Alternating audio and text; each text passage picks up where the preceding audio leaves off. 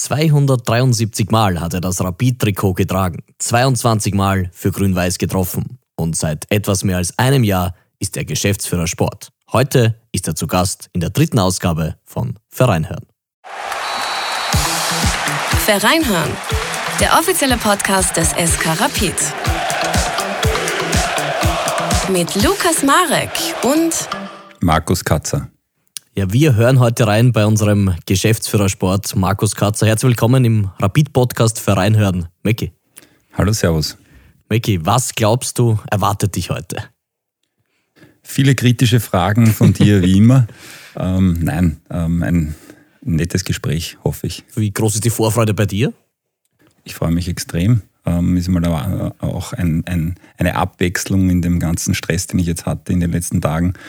Und deswegen ähm, ist es eine, ein nettes Gespräch auch mal etwas, wo man vielleicht ein bisschen entspannen kann.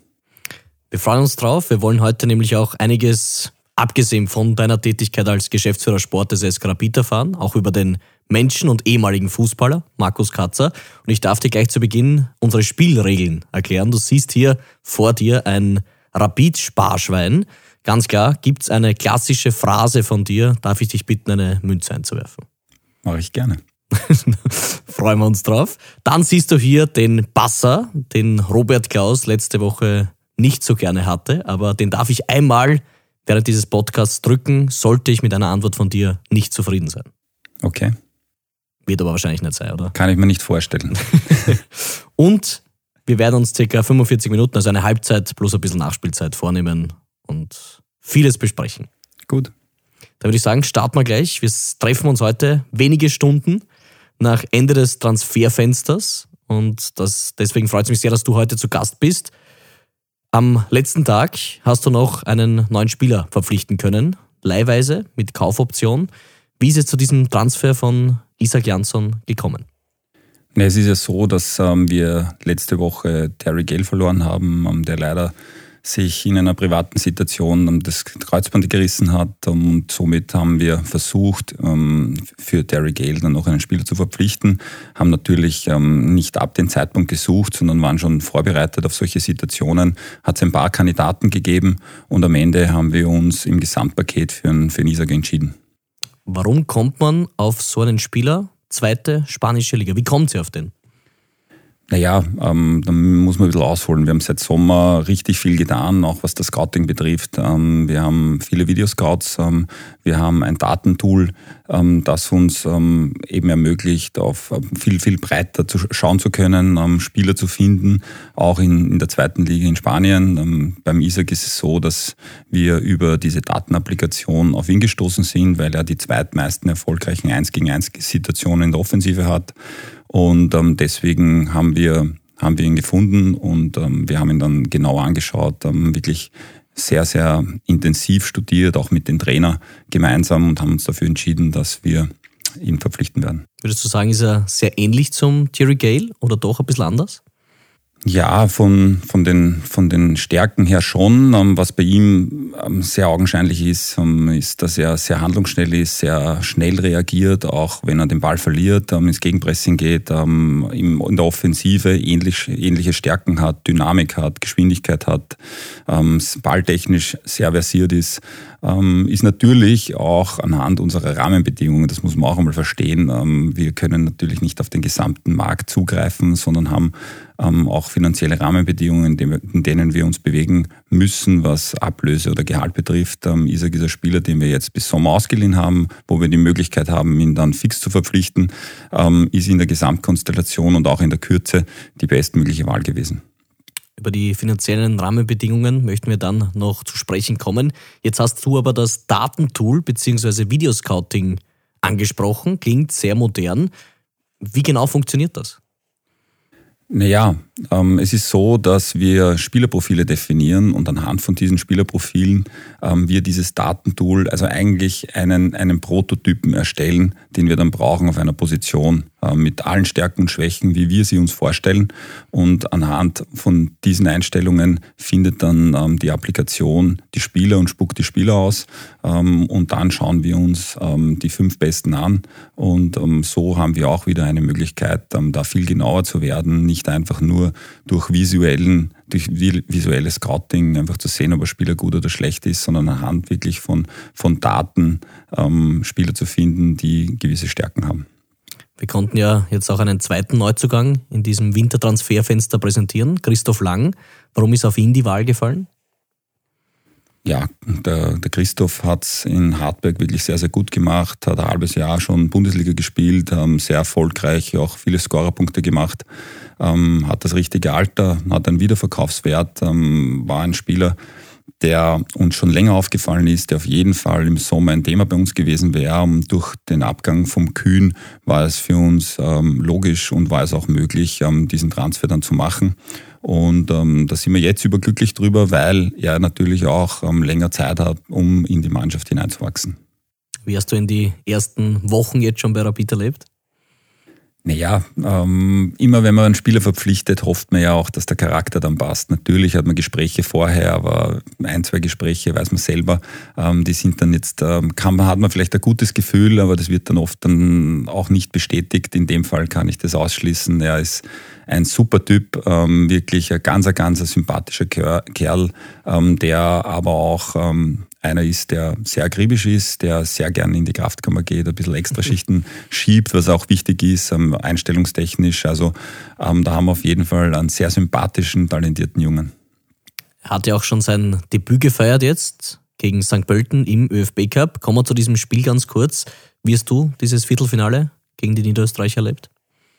Ja, ähm, für mich war es irgendwo ein typisches Cup-Spiel, was auch in eine andere Richtung äh, rennen kann. Ähm, wir haben gegen einen Zweitligisten gespielt, ähm, die haben nichts zu verlieren gehabt, haben dementsprechend gespielt, ähm, haben uns hoch angepresst. Da waren wir ein bisschen überrascht, ähm, haben uns dann kalt erwischt mit dieser Wahlentscheidung wo ich sagen muss, ähm, ja, ich habe noch nie über eine schiedsrichtige Entscheidung gesprochen öffentlich. Ähm, was mir ein bisschen auf die Nerven geht, ist diese lange Wartezeit dazwischen, weil dieser, dieser Spielfluss, den es jetzt auf beiden Seiten gibt, dann einfach komplett unterbrochen wird. Ähm, ja, hat nicht dazu beigetragen, dass wir dann besser gespielt haben, aber insgesamt sind wir einfach richtig schlecht in das Spiel gestartet. So ehrlich muss man sein. Es war dann ab der 20., 25. Minute dann schon so, dass wir das Ruder übernommen haben und wir sukzessive besser geworden sind und die zweite Halbzeit ähm, kann ich mich jetzt an keine Möglichkeit ähm, von St. Pölten erinnern. Ähm, und wir haben das dann trotzdem, ähm, sage ich mal, trocken heimgespielt. Wichtig ist beim Cup, dass man weiterkommt. Da redet dann am nächsten Tag niemand mehr, wie das Spiel war. Ähm, es war auch wichtig, dass wir jetzt ein erstes Pflichtspiel in den Beinen hatten und dass wir auch anhand von diesem Spiel ähm, dann noch adaptieren können, was ähm, der Beginn der Meisterschaft betrifft. Gibt es einen Wunschgegner fürs Halbfinale? Ja, ich meine, jeder, der jetzt, äh, der noch dabei ist, nicht sagt, der würde gerne Leoben daheim haben, ähm, würde wahrscheinlich lügen. Ähm, somit äh, wäre das natürlich das Wunschlos, aber am Ende des Tages, ähm, wenn man den Cup gewinnen will, dann muss man das annehmen, was kommt. Und wir werden auf jeden Fall alles tun, damit wir wieder im Finale sind, egal gegen wem es geht. Auslosung gibt es dann am kommenden Sonntag. Lass uns kurz über einen Spieltag von Markus Katzer sprechen. Wie schaut der bei dir aus? Von wo aus verfolgst du das Spiel oder wie läuft das genau ab? Ja, im Schnitt, ähm, kann, also, man, also ist nicht immer gleich. Ja, es ist äh, natürlich so, dass man vielleicht vorher ein Interview geben muss, vielleicht in der Halbzeit oder nachher. Da kommen dann diverse Presseanfragen. Ähm, es gibt den einen oder anderen Zauberer, der mir dann ähm, am selben Tag noch schreibt, dass er vielleicht irgendeine Karte braucht. Ähm, das ist das Nervigste, muss ich echt sagen. Also das ist wirklich viel Stress zum Teil. Also da habe ich mir am Anfang wirklich jede SMS zu Herzen genommen. Mittlerweile wissen die Leute schon, dass das sehr, also nicht erfolgsversprechend ist, wenn man mir am selben Tag noch schreibt wegen einer Karte. Ähm, aber es sind ähm, viele Sachen, ja, mit Spielern noch reden, ein bisschen so die Stimmung ähm, abholen, ja, vielleicht noch irgendwie mal Selbstvertrauen geben, ähm, gute Worte finden ähm, im persönlichen Gespräch, ähm, Trainerteam einfach Stimmung abholen, gutes Gefühl geben, einfach noch alles, alles, was in, in meiner Macht steht oder was ich irgendwie noch ein bisschen verändern kann, ins Positive zu versuchen zu verändern. Aber im Prinzip ja, ist es dann eher das an dem Tag das Daumen halten, mitfiebern und schon auch dann vielleicht auch aktiv noch eingreifen können, wenn man vielleicht in der Halbzeit runtergeht und dann einfach nur Informationen ähm, hergibt, die mir aufgefallen sind, ähm, was das Spiel betrifft. Aber du verfolgst das Spiel von der Tribüne aus? Ich bin auf der Tribüne auch absichtlich, ähm, weil ähm, ja, das muss ja jeder Sportdirektor dann oder Geschäftsführer Sport dann selber für sich definieren, wo er das Spiel schaut. Aber ich will nicht auf der Bank sitzen und ähm, vielleicht in die Situation kommen, dass ich dann kommentiere Dinge, die das Trainerteam entscheidet, sondern es ist mir auch wichtig, dass die Trainer das ähm, selber machen, dass, dass jeder hat seine Aufgabe klar verteilt und meine Aufgabe sehe ich nicht auf der Bank, sondern sehe ich in der Beobachterrolle von oben. Beim Cup-Spiel hat Marco Grüll das 1 zu 1 erzielt per Elfmeter. Seit Montag wissen wir jetzt, dass er fix im Sommer den SK verlassen wird, zu Werder Bremen nach Deutschland wechselt. Jetzt war das eine sehr heiß diskutierte Personalie in den letzten Tagen und Wochen. Warum hast du dich dazu entschieden, ihn nicht jetzt zu verkaufen gegen eine Ablösesumme und dafür entschieden, dass er im Sommer kostenlos geht? Naja, ähm, man hat immer zwei ähm, Gesichtspunkte und das eine ist das wirtschaftliche, das andere ist das sportliche und durch ähm, den Verkauf von Nick Kühn haben wir, was das Wirtschaftliche betrifft, da Entspannung hineingebracht ähm, und somit war es für mich klar, einfach aufs Sportliche zu schauen. Man muss schon wissen, dass dieses Angebot oder die Angebote und sehr viel Angebote und, und äh, Vereine da waren, die interessiert waren, Marco zu verpflichten, aber am Ende trotzdem angepasst waren an der Situation, dass er nur mehr vier oder fünf Monate Vertrag hat. Ähm, das wären dann für diese Situation dann schon ein gutes Geld gewesen, aber für mich war es klar, dass wir nicht ähm, Nick Kühn und Marco Grühl hergeben. Auch jeder neue Spieler braucht eine Anpassungszeit, die muss man ihm eingestehen und deswegen wollte ich da kein Risiko gehen. Jetzt im Cup hat man gesehen, wie wichtig er auch ist. Es hat auch im Herbst gezeigt und somit ist der sportliche Erfolg in der aktuellen Situation einfach für uns wichtiger gewesen. Nimm uns hier kurz mit hinter die Kulissen? Wie funktioniert das? Kommt da der Spieler zu dir, der Berater, der Verein, der ihn verpflichten möchte? Wie ist da der Ablauf? Immer unterschiedlich. Ähm, in dem Fall war es so, dass ich immer natürlich immer im Austausch mit dem Berater war. Es kommt auch davon, wie der Spieler selber gebohlt ist. Manche Spieler wollen gar nichts wissen von dem, was im Hintergrund passiert, überlassen das äh, den hundertprozentig ähm, dem Berater. In dem Fall ist es auch so. Ich habe dann schon mit Marco direkt ähm, Gespräche gehabt. Mir ist ja vorkommen, dass er einfach das Thema dann irgendwann einmal auch vom Tisch haben wollte, dass er auch da Klarheit wollte und wir halt auch sehr, sehr klar in der Kommunikation waren, sehr offen waren, sehr ehrlich waren, genauso wie er, immer sehr professionell. Und ähm, es ist immer unterschiedlich, aber es ist natürlich wichtig, am Ende auch, was wir wollen, schon auch, was der Spieler will. Aber in dem Fall war die Situation leicht, weil er auch einer ist, der ähm, immer signalisiert hat, auch wenn er bleibt, dass er alles gibt, was natürlich für uns wichtig ist, weil es gibt natürlich auch in solchen ähm, Transfersituationen noch Spieler, die sagen, ja, sie wissen nicht, ob sie dann noch dieselbe Leistung bringen können. Die Gefahr besteht bei ihm überhaupt nicht, weil wir schon eine Situation haben vor dem Cup-Finale letztes Jahr, wo er auch einen Transfer machen hat können, das dann nicht passiert ist und er dann trotzdem, ähm, glaube ich, noch ein hervorragendes Jahr gespielt hat. Also ja, manchmal gibt es Situationen, wie, wie diese. Ähm, jetzt wird er zu Werder Bremen gehen, ähm, kann man ihm nur alles Gute wünschen. Er ist ein super Spieler und auch wirklich charakterlich top. Jetzt war es am Sonntag unglaublich schön zu sehen, wie nach dem Spiel die Emotionen auch hochgekommen sind bei den Trainern. Die haben gejubelt, haben sich gefreut über diesen Einzug ins Halbfinale, sind am Spielfeld auch vor dem Block West gestanden. Was hat das auch dir persönlich gegeben? Ja, das ist natürlich, wenn einer fragt, warum macht man das Ganze, dann macht man es eigentlich für diese Situationen, für diese Situationen nach einem Sieg, nach einem erfolgreichen Spiel.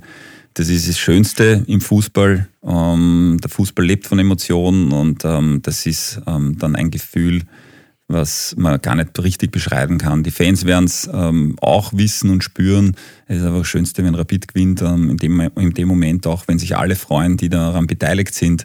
Ähm, wunderschön. Ich habe mit, äh, mit, dem Trainer dann auch gleich nachher gesprochen.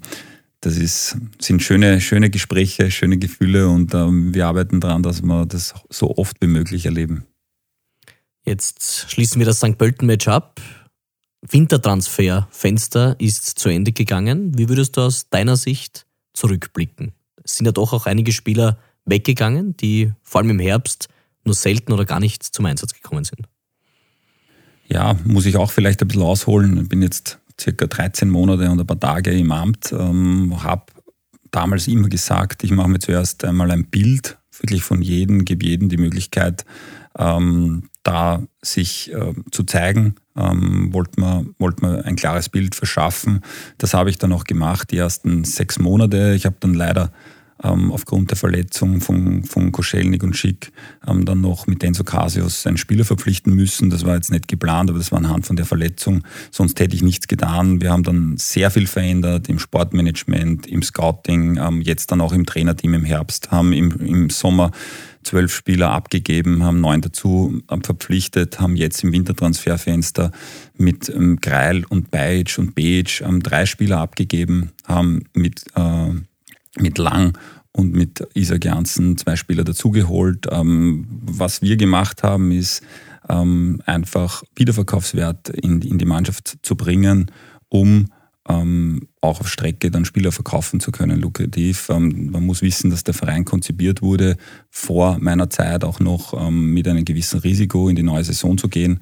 Und ähm, dieses, ähm, dieses Cap muss man schließen mit entweder man qualifiziert sich für eine Gruppenphase international oder man verkauft halt Spieler. Ähm, vor längerer Zeit war es noch so, dass Rapid einfach zu 90 Prozent in einer Gruppenphase war. Aktuell ist die Chance weit geringer geworden. Somit sind es einfach Spielerverkäufe. Ist man aber nicht in einer Gruppenphase, sind natürlich auch unsere Spieler weniger wert.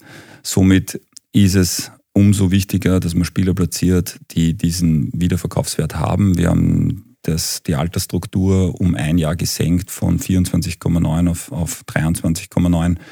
Also es ist viel passiert. Wir haben wirklich ähm, alles oder sehr, sehr viel verändert, auch in der Mannschaft. Ähm, haben viele Stützen dazugeholt, mit Grigic und auch Zvetkovic zum Beispiel, haben mit Seidel ein Spieler aus der zweiten Liga verpflichtet, der fast den Marktwert verzehnfacht hat. Ähm, also viele gute Dinge, ein bisschen Pech haben wir auch gehabt, glaube ich, mit Burgi seiner Verletzung und natürlich auch mit Zvetkovic seiner im Herbst. Ähm, datentechnisch super Resultate gehabt, ähm, aber natürlich noch nicht ähm, wirklich ähm, lesbar, weil wir einfach die Tore dann nicht gemacht haben. Also es ist viel passiert, wir haben viel geändert und ähm, ja, auch in dieser Wintertransferperiode.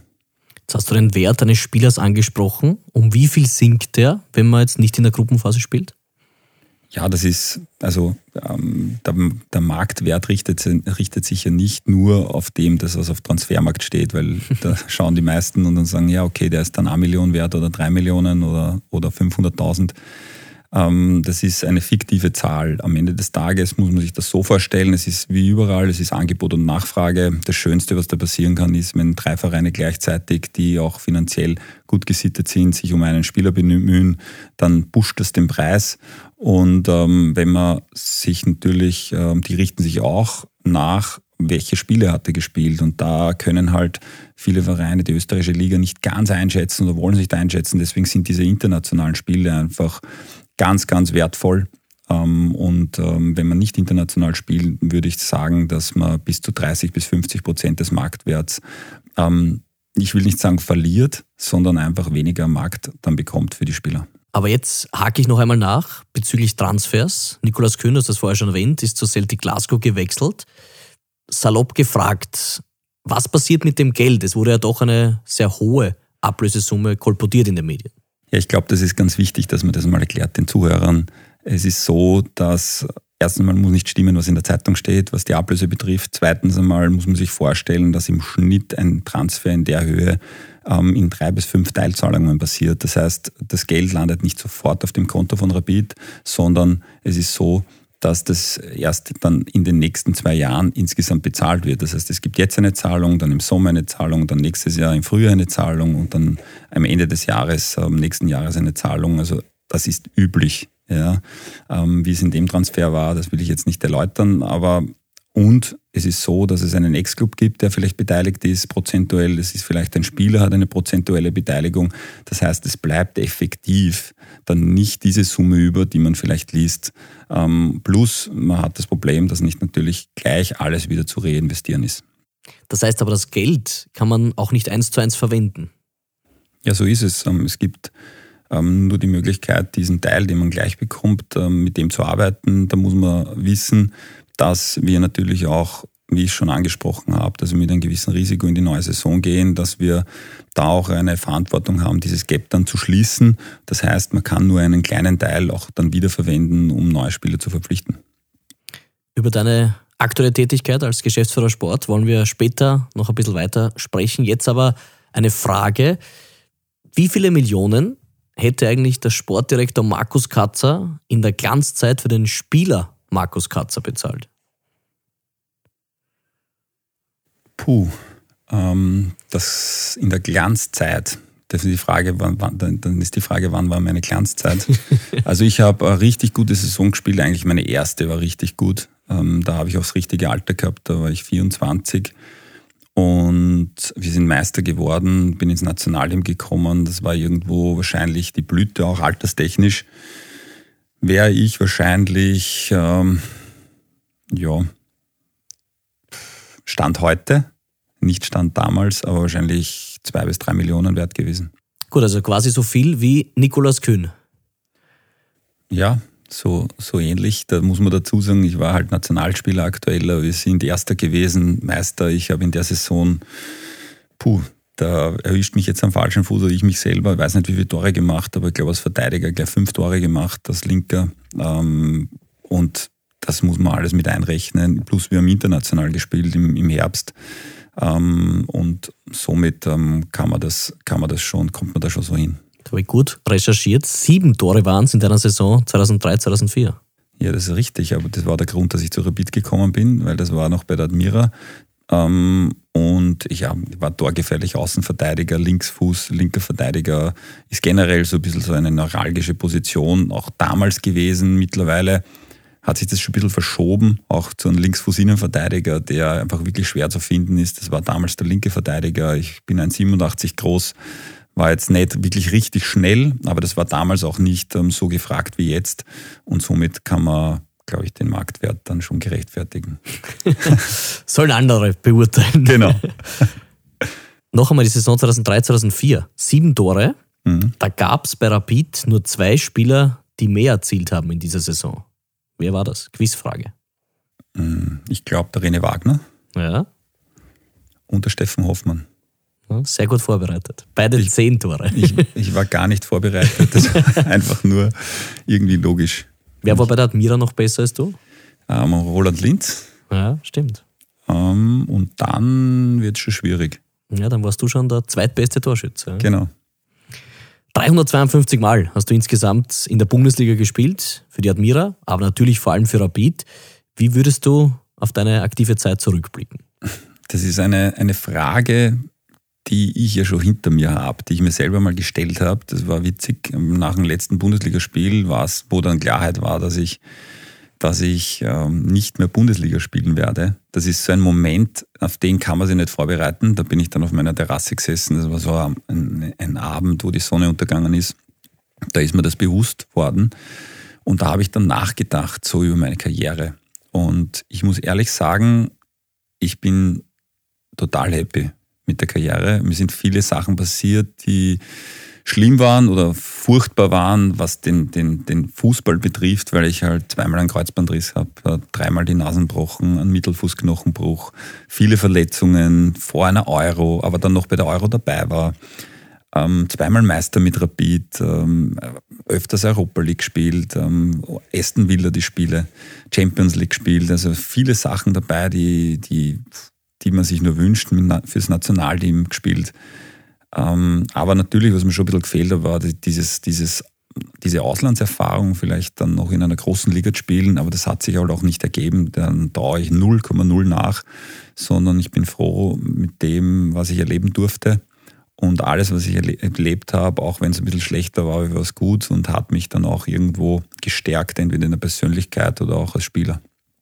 Du hast die nicht so schönen Momente auch angesprochen. Da gab es 2008 für alle Rapid-Fans einen ganz besonderen Moment in Salzburg. 7 zu 0 Auswärtssieg und du warst aber nicht mit dabei. Was war der Grund?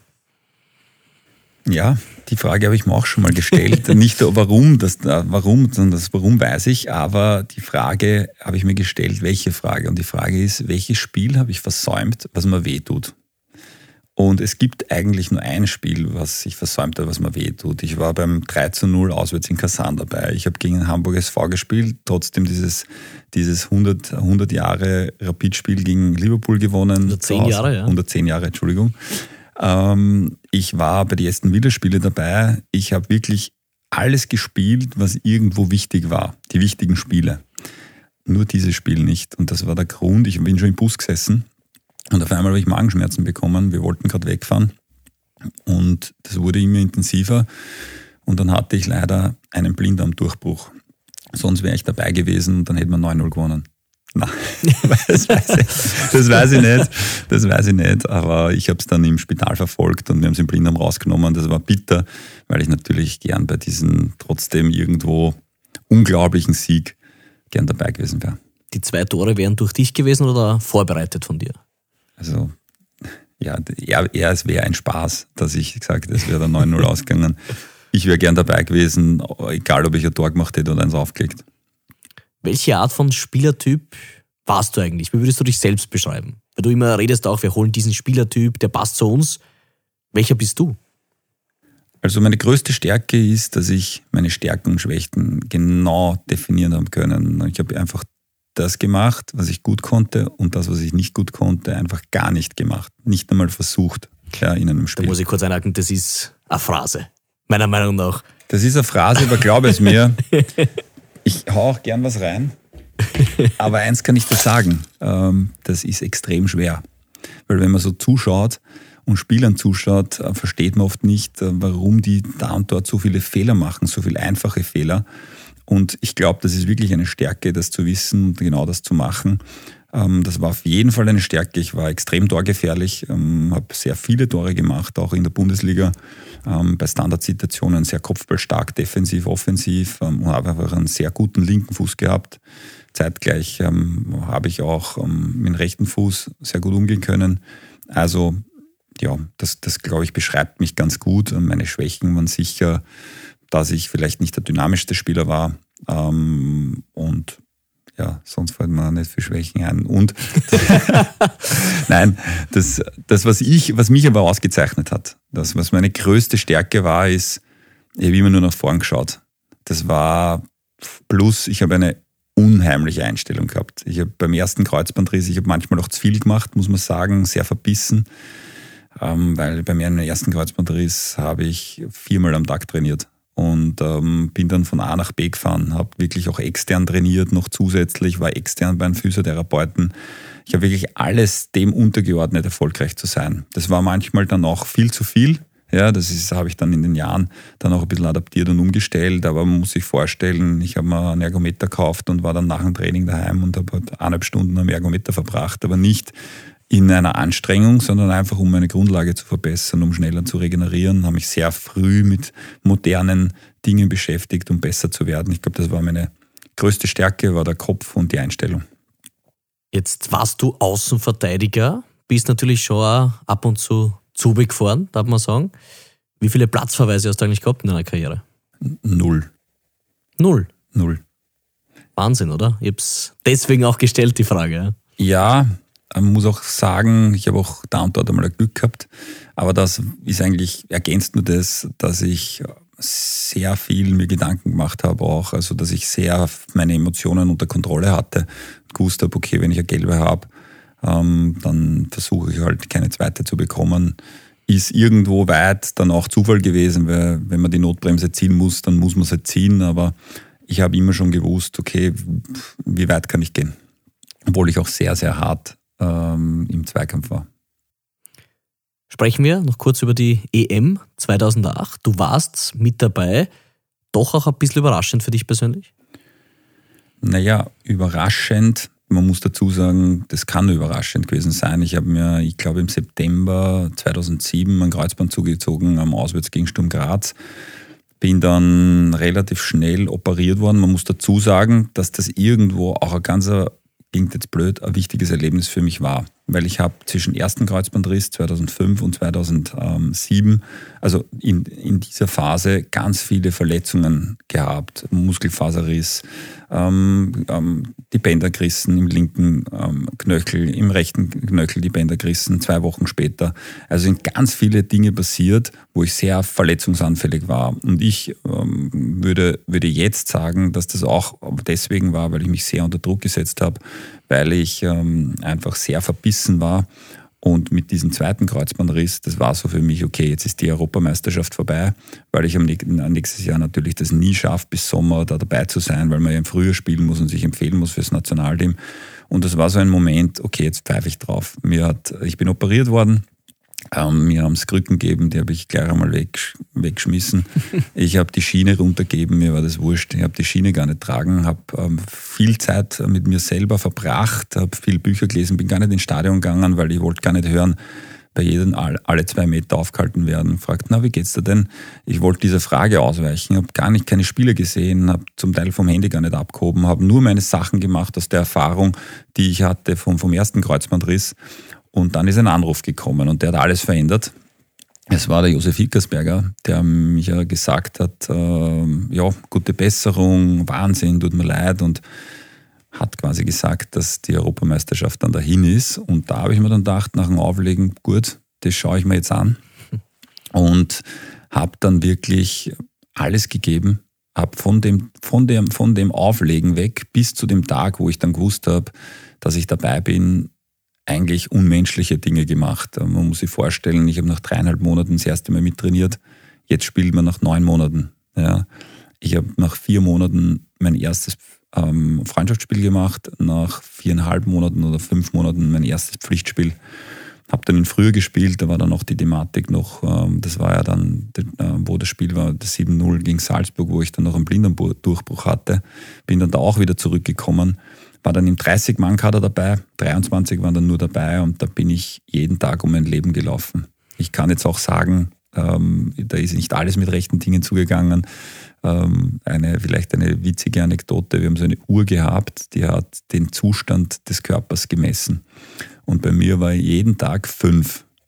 Ja, das heißt, du darfst gar nichts machen. Du darfst maximal spazieren gehen. Und dann hat man nicht trainieren dürfen. Und ich war mit Jürgen Bachtocker im Zimmer und habe ihm gesagt, erst hau da du nochmal meine Uhr drauf. Und dann war halt zwei oder drei und dann bin ich, habe ich trotzdem trainiert oder habe trainieren dürfen.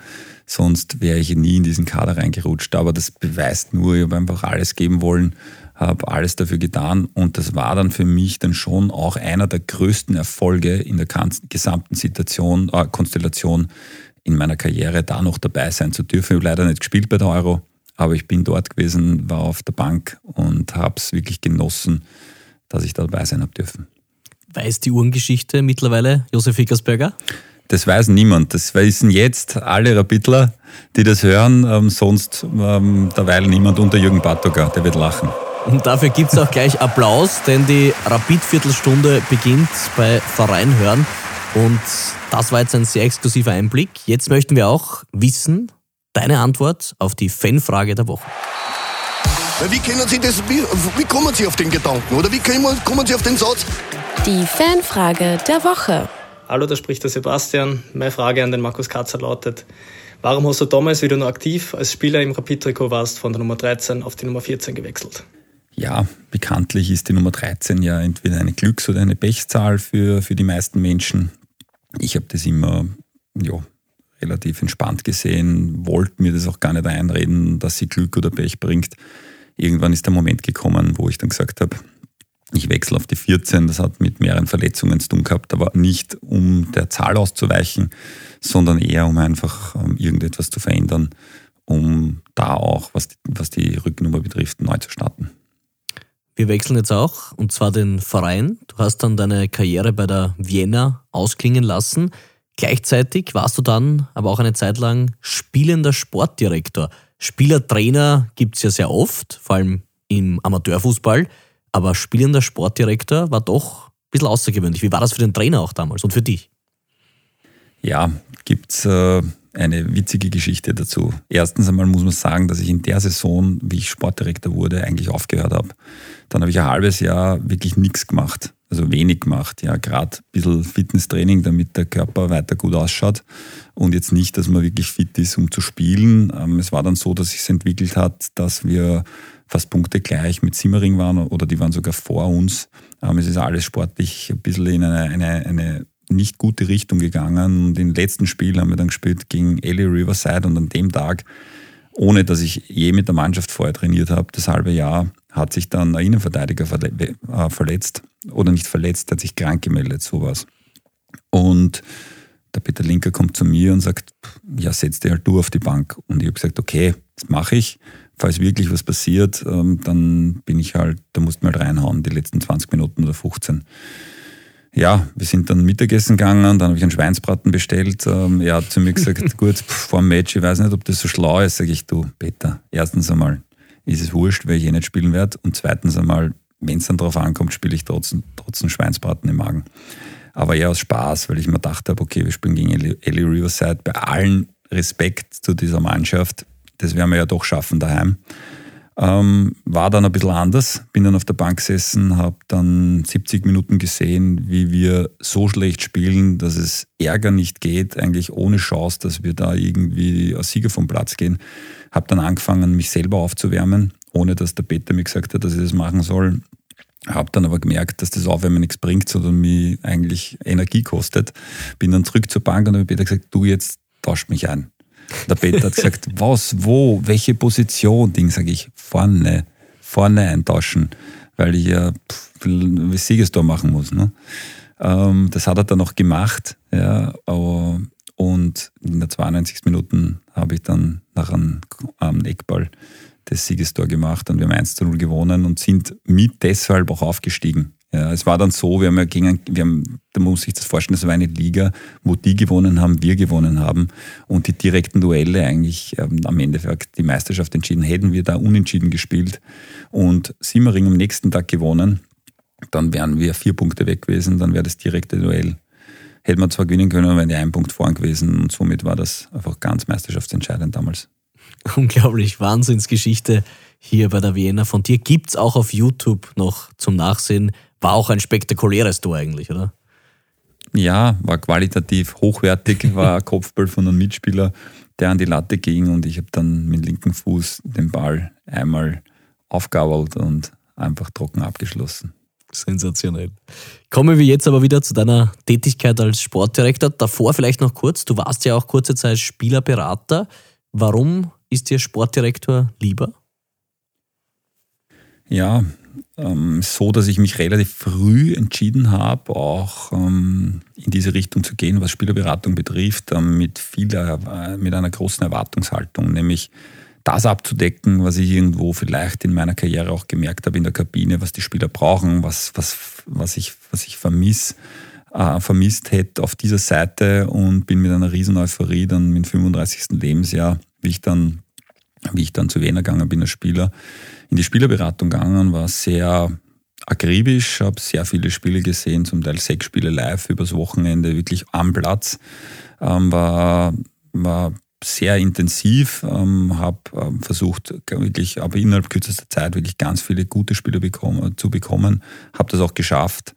Ähm, und irgendwann habe ich aber gemerkt, im Laufe der Jahre, dass das zwar ein super Einstieg ist, einmal das Geschäft von der anderen Seite zu kennen, Verhandlungsgeschick, ähm, zu, zu um, auch auszuarbeiten und zu definieren und zu bekommen. Ähm, viele gute Sachen, aber am Ende des Tages ist mir viel zu viel ums Geld gegangen, nur ums Geld gegangen und ähm, man merkt dann auch, ähm, okay, man kann nicht jedem helfen. Es will auch gar nicht, dass man, dass man einen, oft ein Spieler, da, da, dass ihm ehrlich geholfen wird.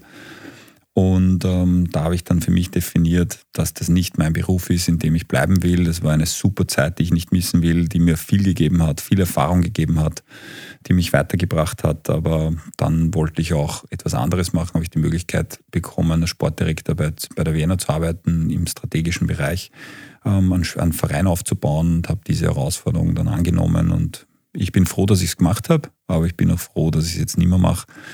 Ähm, und es ist gut so, wie es ist. Jetzt bist du Sportdirektor, Geschäftsführer Sport beim SK Rapid, über ein Jahr schon. Du hast schon einiges erzählt, was sich da verändert hat in diesen vergangenen Monaten. Wie würdest du aber generell deine Strategie als Sportdirektor erklären? Ja, zuerst einmal muss man sagen, dass wir uns ganz viele Gedanken machen ähm, oder gemacht haben. Ähm, erstens einmal, in welchem Markt befinden wir uns? Wir befinden uns in einem Markt, der eigentlich das Sprungbrett zu einer Top-5-Liga ist. Das heißt, man kann aus dem Markt sehr, sehr gut verkaufen, was auch ähm, viele andere Clubs jetzt auch in der Bundesliga oder auch schon wir in der Vergangenheit einfach bewiesen haben. Ähm, anhand von dieser Situation haben wir unsere Strategie ausgelegt. Ähm, anhand von der Situation, dass wir einen unglaublich guten Nachwuchs haben, haben wir unsere Strategie ausgewählt. Dass wir in Wien sind mit einer Stadt im Hintergrund, die zwei Millionen Einwohner hat, ähm, dadurch einfach den größten Zugriff auf die besten jungen Spieler in Österreich hat.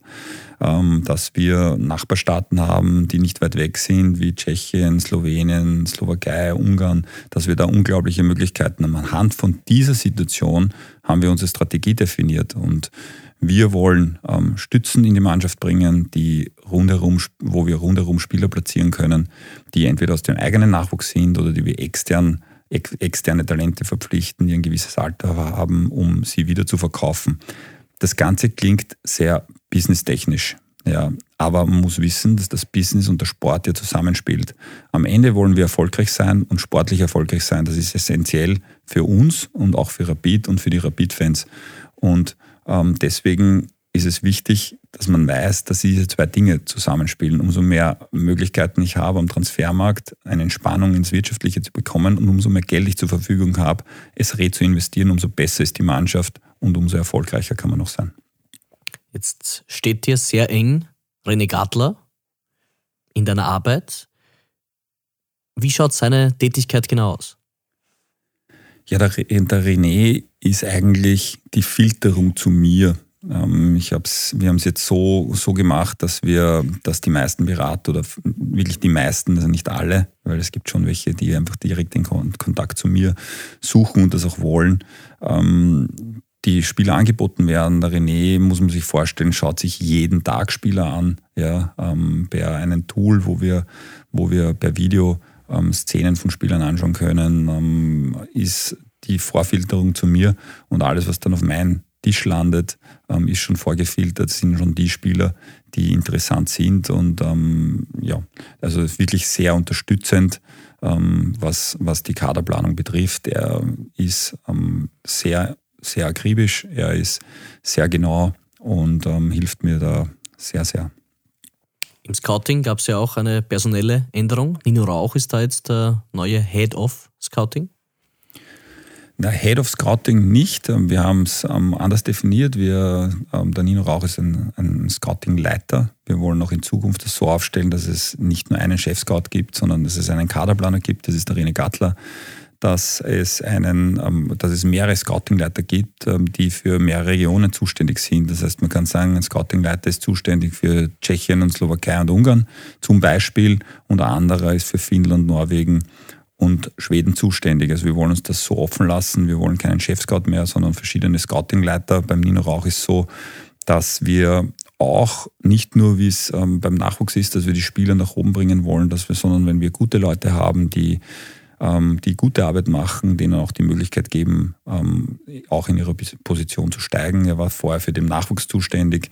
Ähm, er ist ein wirklich ein sehr engagierter, guter Mann, der schon jahrelang Spieler versucht zu suchen. Und da muss man dazu sagen, ich habe als Spielerberater viele U15, U16 Spiele gesehen. Und da das Auge zu schulen, ist eigentlich das Beste, was man machen kann, weil da muss man mit einrechnen, dass diese Spieler dann noch wachsen.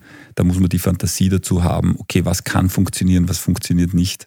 Und das ist etwas, was im Scouting ganz, ganz wichtig ist, dass man die Fantasie hat, auch auf einem Niveau, wenn das jetzt zum Beispiel die zweite spanische Liga ist oder die zweite tschechische Liga oder die erste tschechische Liga, ob man die Fantasie hat, dass das in unserem Markt funktioniert. Deswegen ist ähm, hat er da jahrelang schon, schon viel Erfahrung sammeln können und ähm, hat jetzt diese Aufgabe von uns bekommen und diese Möglichkeit. Jetzt heißt es ja so schön, nach der Transferzeit ist vor der Transferzeit. Wie schauen bereits die Planungen in Richtung Sommer aus? Gibt es konkrete Positionen, die du verstärken willst oder bestimmte Spieler, die du unbedingt holen möchtest? Ja klar, wir haben natürlich ein paar Themen. Wir haben ein paar Verträge, die auslaufen. Wir haben ein paar Leihspieler, wo man nicht weiß, was passiert. Ähm, wir sind natürlich jeden Tag damit beschäftigt oder auch damit beschäftigt, jetzt die letzten Tage, ich jetzt selber nicht, weil man natürlich, wenn man Transfer, einen Transfer abschließen muss, einfach dann wirklich den Fokus nur dort hat. Aber mein Team mit René Kattler, Nino Rauch und die anderen ähm, sind natürlich jeden Tag damit beschäftigt, dass wir uns auch in Richtung Sommer schon ausrichten. Und wir haben natürlich ähm, einige Positionen, wo wir uns verstärken wollen. Es ist auch so, dass wir die zweite Mannschaft, muss man auch schon was passiert, dass wir da in Zukunft auch schon schauen wollen, dass wir da Spieler reinscouten. Also wir werden uns auch da intensiv ähm, damit beschäftigen, aber dann auch nur auf Positionen, wo wir sagen, dass wir im, im Nachwuchs die so nicht besetzen können, dass wir dass das Spieler sind, die Perspektive für oben haben. Wollt ihr eventuell auch einen extra Bittler zurückholen? Wir beschäftigen uns ähm, mit vielen Spielern. Es gibt natürlich viele Möglichkeiten. Ähm, Christopher Trimmel, wenn du darauf ansprichst, ähm, ist, ist auch eine Personale, mit der wir uns beschäftigen. Da muss man dazu sagen, dass er ja noch einen Vertrag über, den, über diesen Sommer hinaus hat. Und somit ja, dann kann ich das offen lassen, ist natürlich ein Spieler, der den Verein kennt, der eine absolute Führungspersönlichkeit ist, der sehr viel Erfahrung hat, national und international, in einer Top-5-Liga spielt und ähm, auch charakterlich top ist. Und somit beschäftigt, mich, äh, beschäftigt man sich mit dieser Personalie, aber ähm, mehr auch nicht. Louis Schaub? Louis, der Louis ist ein interessanter Spieler, ist ein torgefährlicher Spieler, der auch den Verein kennt, ähm, was auch sicher ein Vorteil ist, weil jeder weiß, dass es schon ein bisschen etwas schwieriger ist, bei Rapid zu spielen als vielleicht ein anderen Club in Österreich. Ähm, aber ja, da haben wir, haben wir noch Zeit. Ist auf jeden Fall der Spieler, mit dem wir uns beschäftigen. Werden wir uns immer beschäftigen, weil er Österreicher ist, weil er den Verein kennt und weil wir seine Qualitäten kennen. Einen frage ich noch, der eh schon bei uns ist, aber hoffentlich bei uns bleibt. Guter Burgstaller? Ja, Guido habe ich eh immer wieder gesagt. Ähm, ich hoffe, dass wir da bald was vermelden können. So, so offen und ehrlich würde ich sagen. Ähm, beide haben signalisiert, dass sie das wollen und dann gibt es in Wahrheit nur ein Ergebnis, dass man da auch ähm, den Vertrag verlängern kann und da bin ich sehr positiv. Einmal möchte ich noch zu unserem Gast der Vorwoche kommen, Robert Klaus. Du hast ihn im November verpflichtet. Er hat genau erzählt, wie das zustande gekommen ist, wie du ihn angerufen hast. Was hättest du gemacht, wenn der Robert abgesagt hätte? Naja, da muss man dazu sagen, das sind Fragen, die mag ich nicht gern. Weil was wäre passiert, wenn? Da hätte ich jetzt gerne einen Passer von dir. Den hast du übrigens nicht einmal benutzt. Vielleicht kommt er, vielleicht kommt er noch. Also was wäre, wenn? Also ich muss ehrlich sagen, ich will die Frage so nicht beantworten, weil was wäre wen, das mag ich nicht.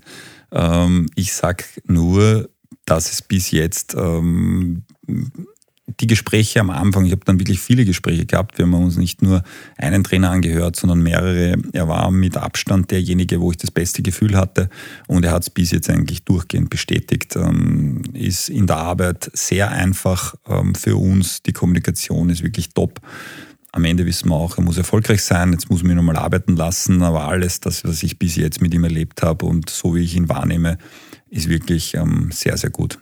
Bevor wir gleich noch zum Abschluss über das Thema Spielerberater sprechen möchten, kommen wir jetzt zum beliebten grün-weißen Lattenpendler.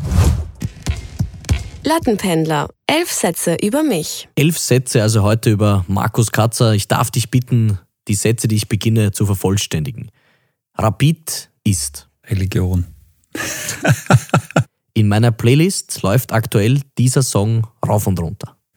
Ich bin ganz schlecht, was Musik anbetrifft. Ich habe meistens ähm, so ganze, ähm, also die wenigsten werden wissen, ich, hab, ich höre Haus und lasse dann meistens so ganze DJ-Sets dann durchspielen. Somit das höre ich. Also und das hat jetzt keinen, kein, das ist kein spezielles Lied.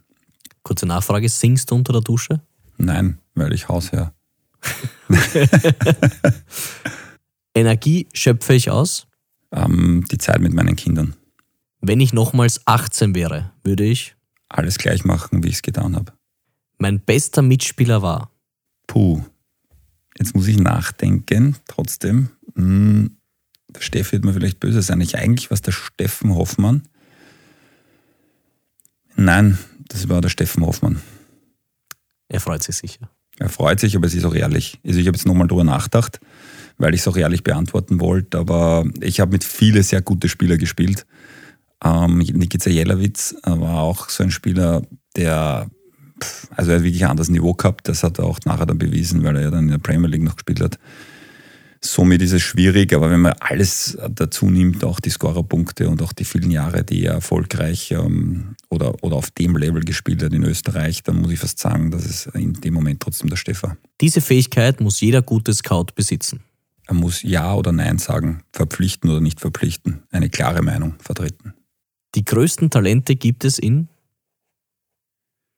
naja, da muss man definieren, auf welche Talente wir zugreifen können ja, und was wir wirklich machen können. Aber es gibt ganz viele Talente auch nur in Wien oder in Österreich.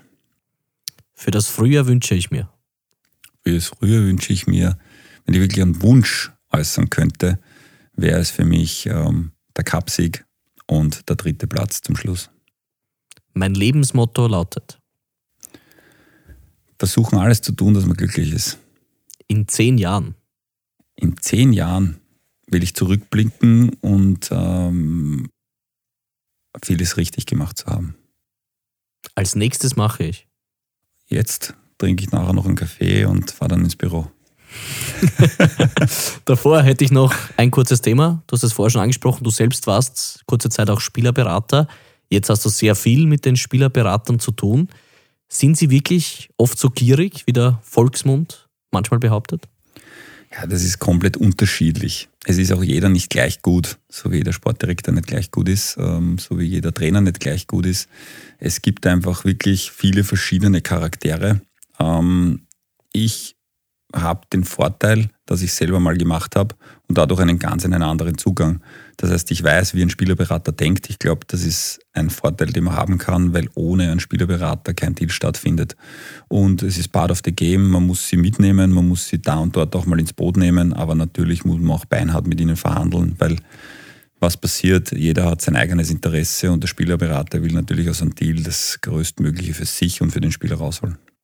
Gab schon mal die Situation, dass du unbedingt einen Spieler haben wolltest, aber aufgrund der Forderungen des Spielerberaters dann für sich selbst, unter Anführungszeichen, abgelehnt hast? Naja, ähm, man muss sagen, dass es ja also wir, wir haben ja noch gewisse finanzielle Rahmenbedingungen. Oft werden Spieler angeboten, wo ich dann weiß, okay, der passt nicht in unser Gehaltsschema, dann sage ich dem Berater gleich, okay, was wir zahlen können und dann findet das nicht statt.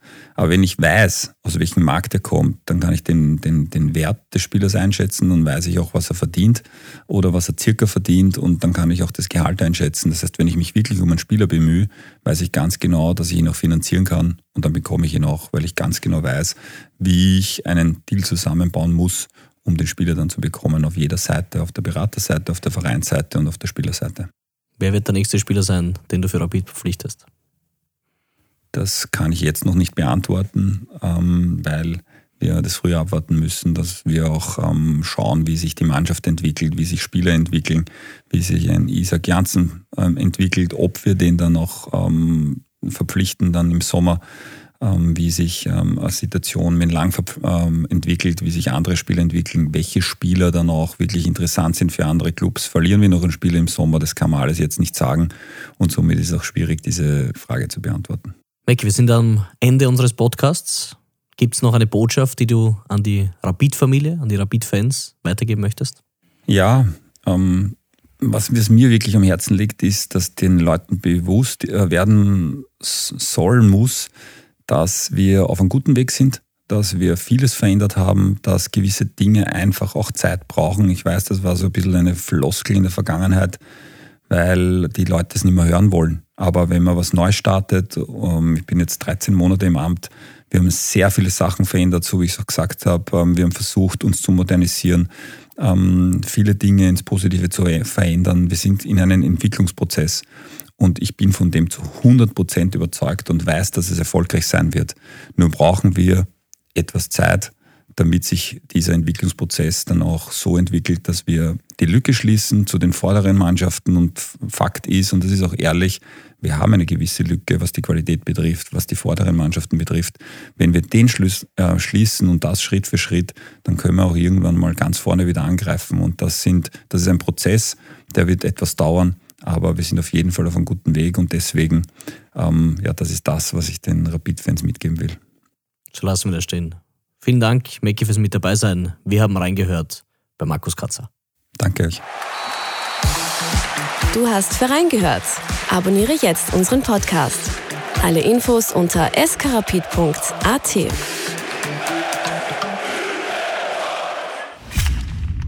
Oh my gosh. Audioagentur.